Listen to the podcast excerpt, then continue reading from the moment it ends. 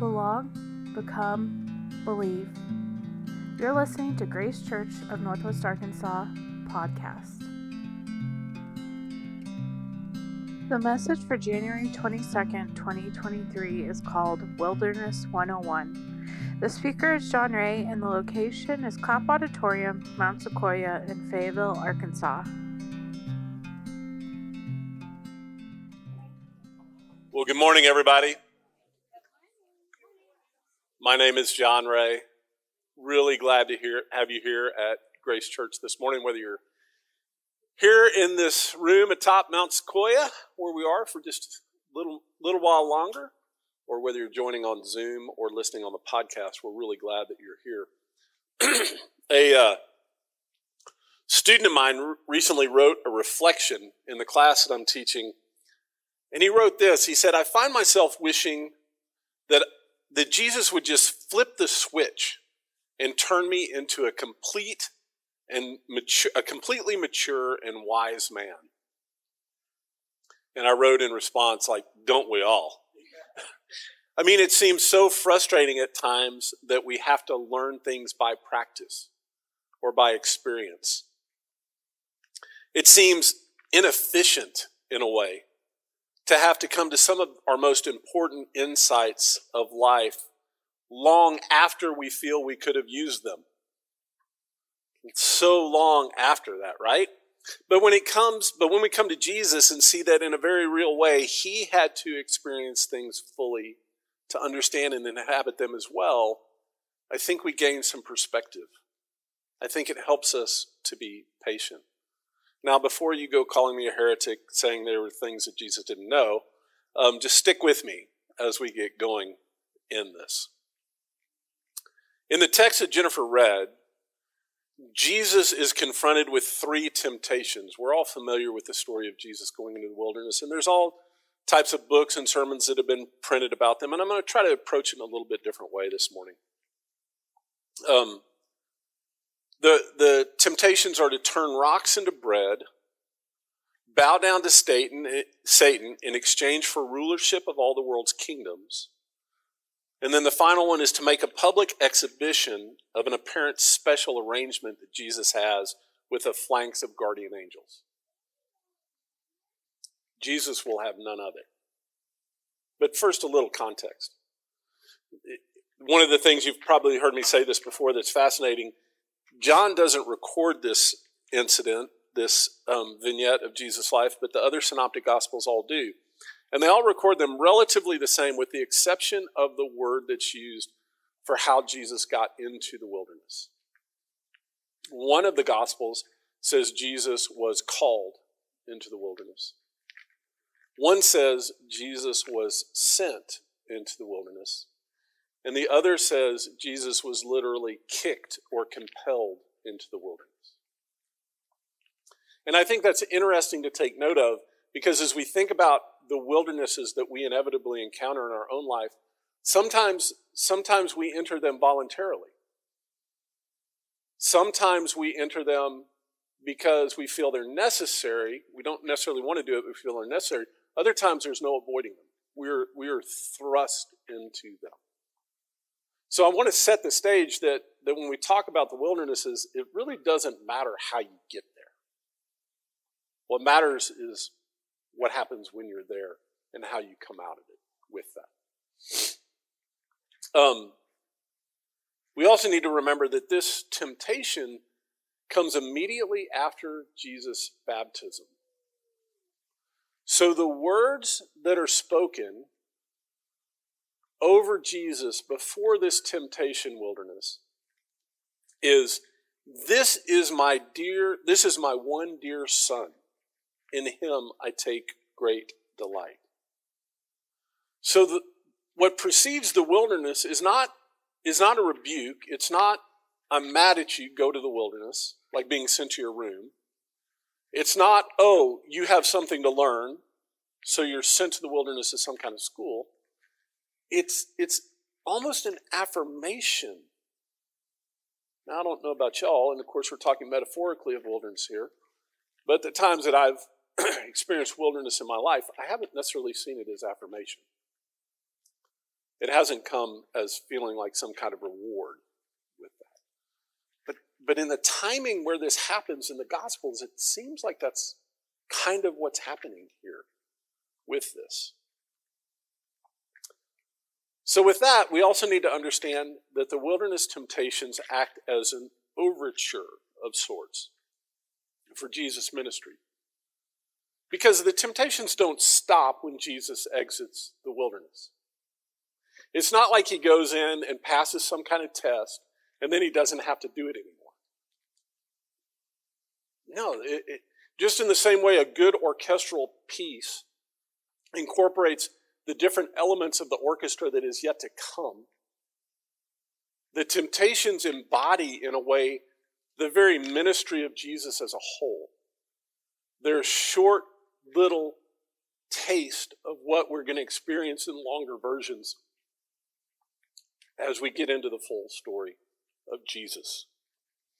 What we're going to see is that these temptations continue and multiply and increase in intensity.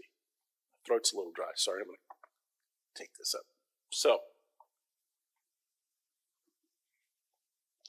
we're later going to see that Jesus doesn't turn rocks into bread, but he turns bread into more bread. And that he literally becomes bread for us. And we see this prefigured in the temptations. We're going to see that he will earn rulership of the world by denying taking it by force or claiming it by right, but proving himself through suffering and service.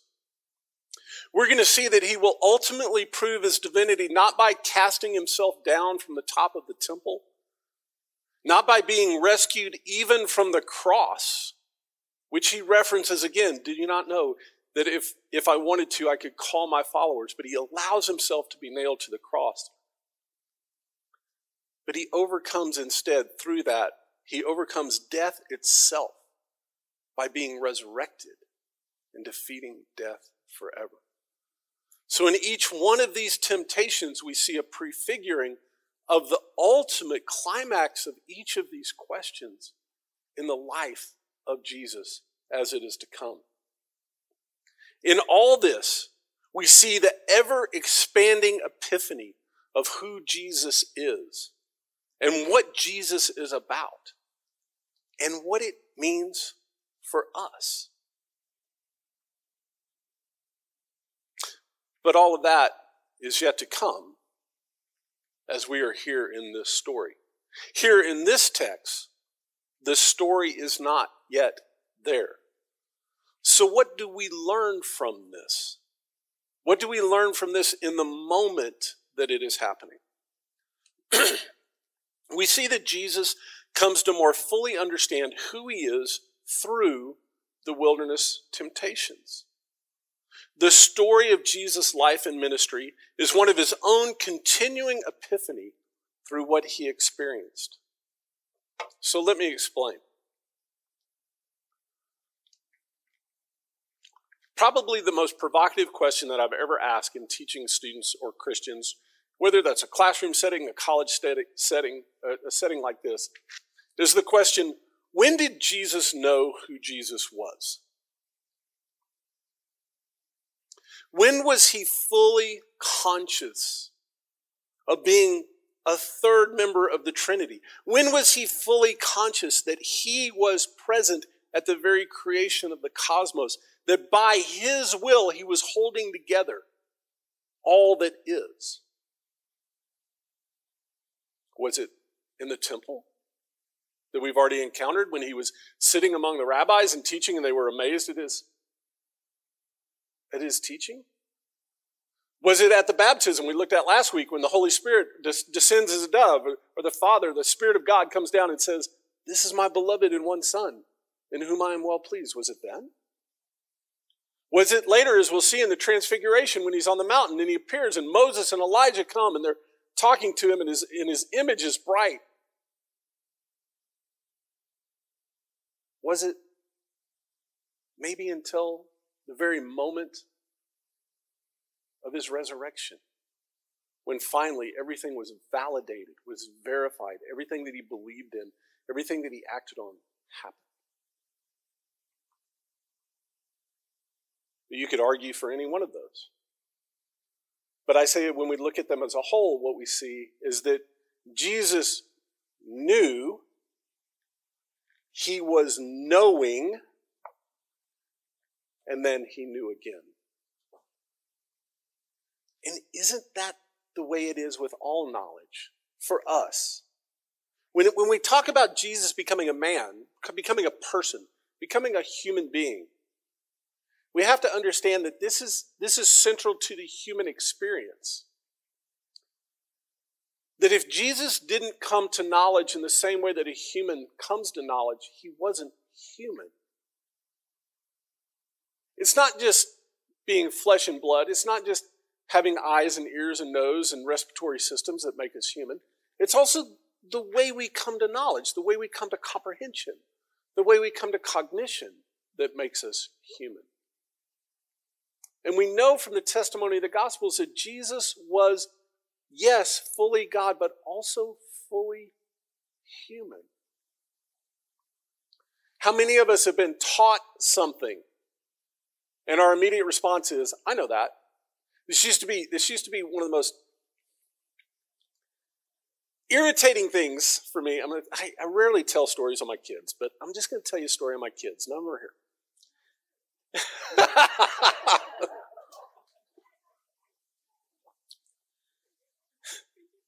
I'll tell irritating stories on my wife later.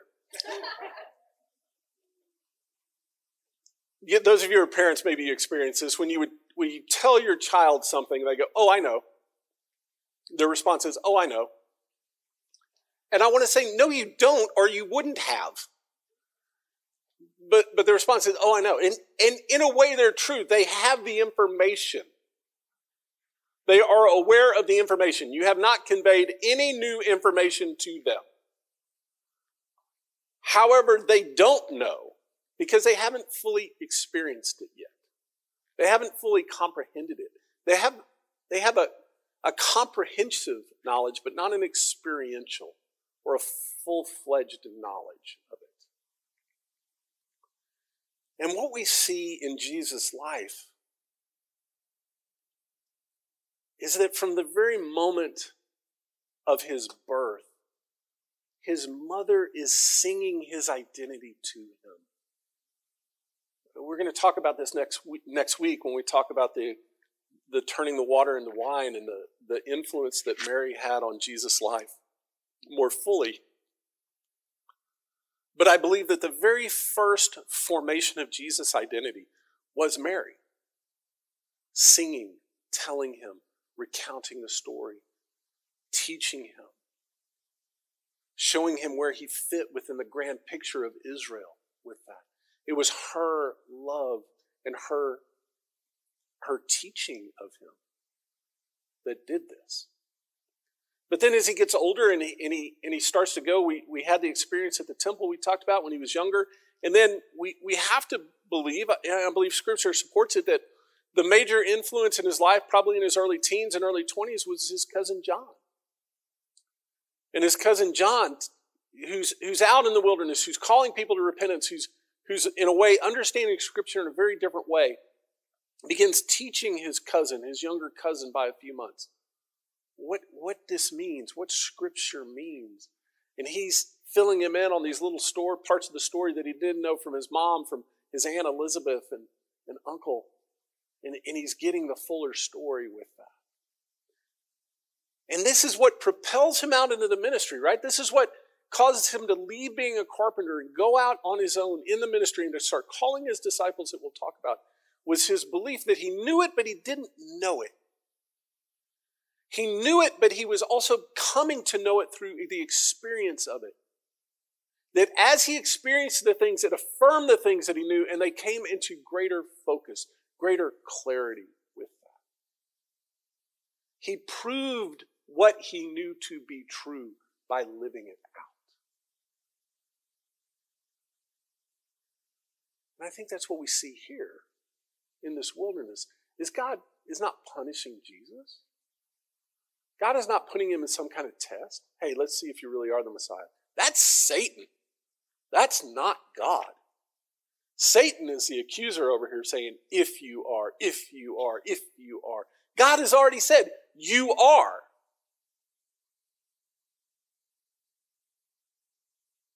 Huge difference, sir.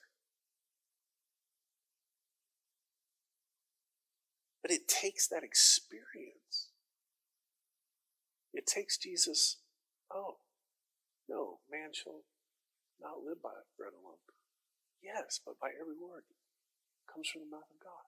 He knew that. Now he knows it. Oh, you know what? You no, you don't tempt the Lord your God. You worship. Oh, yeah, no, this is, yes. And he comes. He emerges from the wilderness, now knowing what he knew, but knowing it in a much deeper sense. So, so what about us? Well, we need to understand that understanding and wisdom is something formed by experience. I, I love the, I love the, you know, the old saw, the old cliche, learn from my mistakes. Right? I, I do. I, I, I don't want people to have to go make their own mistakes, but in some ways, no. We have to make our own mistakes. I mean, I don't want you to, but I understand when we do. You have to have your own experience. You have to be able to do it with that. Wisdom and understanding is something formed by experience and often by the temptations we face and overcome. We, we fear temptation, and, and rightfully so. We should, we should have a very righteous caution. We don't want to go, we don't want to go tempting temptation. We don't want to go inviting it. But at the same time, when we encounter it, we need to frame it differently, I believe. It's not punishment at all. It's not because you've done something wrong, necessarily. It's not because you have something to prove, either. But maybe there's something there we need to learn. Maybe if we framed it that way, what, what am I supposed to learn by resisting this, by saying no, by walking away from this? What, what, what do I need to know about this? Temptations and trials are not a sign of disobedience, punishment, or sin. Often, they look. I know. I know they can be.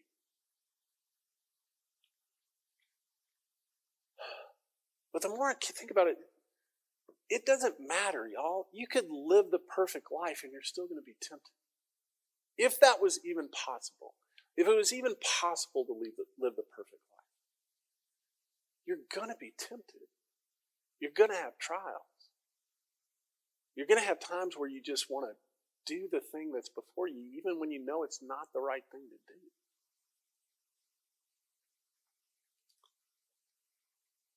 The other thing here is we see that Jesus shows us how to overcome temptation. And and again, lots of lots of sermons that I've heard on this are, are about some kind of formulaic process of how, with every temptation, here's a scripture verse to to, you know, like a magic spell you cast, like a Patronus. You know, you get your Patronus verse for that temptation. And and and I don't want to belittle the use of Scripture here at all. I think that's a great way. And like, like just being immersed in Scripture helps us with that. But I think the bigger thing is, is in our identity. I think the bigger thing is in understanding who we are. Who we are in God. Who God is to us. That helps us resist that. Um, I think it's also, like I said, it's important to know that sometimes there's just stuff for us there to learn. Pay attention. Pay attention in the middle of it with that.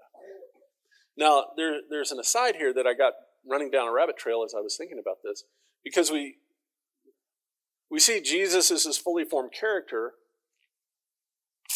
Satan comes in as the as the antagonist in the story. And I was wondering as I was story, as I was studying this, I was like, I wonder if there's something here for Satan to learn as well. Like, I wonder if this story isn't just Jesus what Jesus is doing and showing, but it's also Satan is learning something as well. Satan is the accuser. He's like, if you are, he's the one asking questions, right? If you are, if you are, if you are. I wonder if he got his questions answered.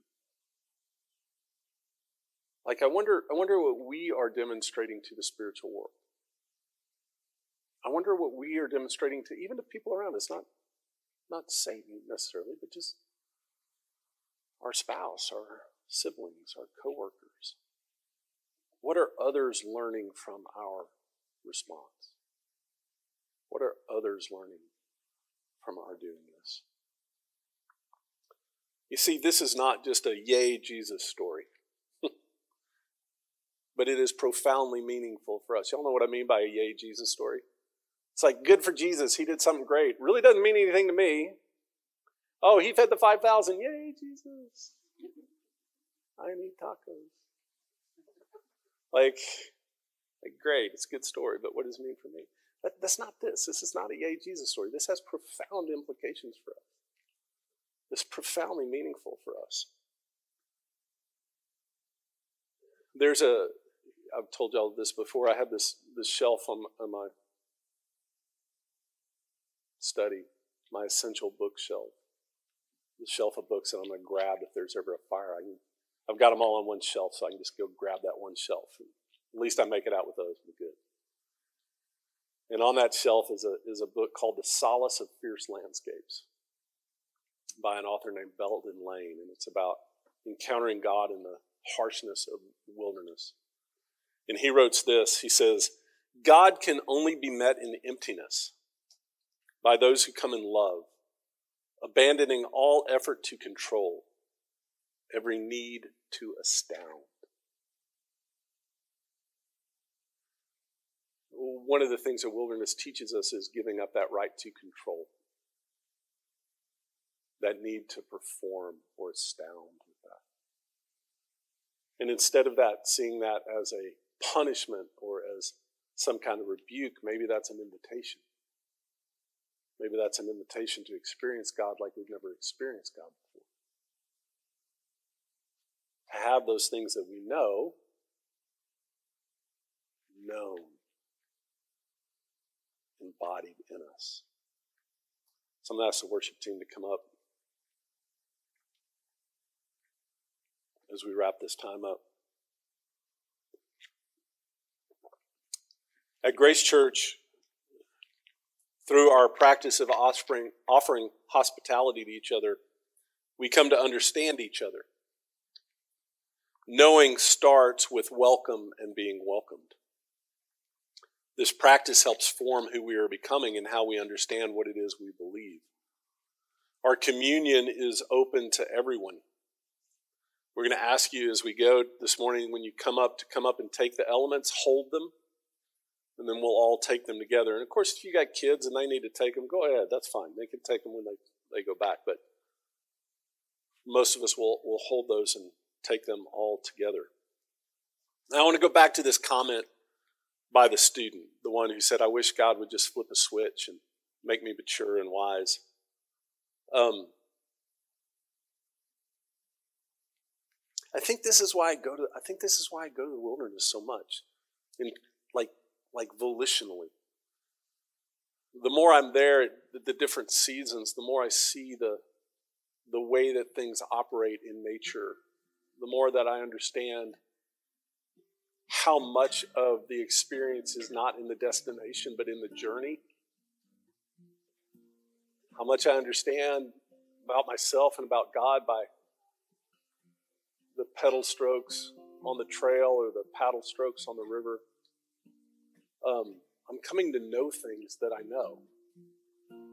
I, I have the map. I know where I'm going. I, I see the I see the weather forecast. I know what's coming, but I don't know it until I do it, until I'm there. And there's a necessity in learning through experience and an empowerment that comes from not just knowing about the story of Jesus, but, but in a way living the story of Jesus as far as we can, to identify with Jesus and to know him who knows us. to know the God who knows us. Y'all, there are no shortcuts. There's no magic pills. There's no flip switch to flip. There's no secret formulas.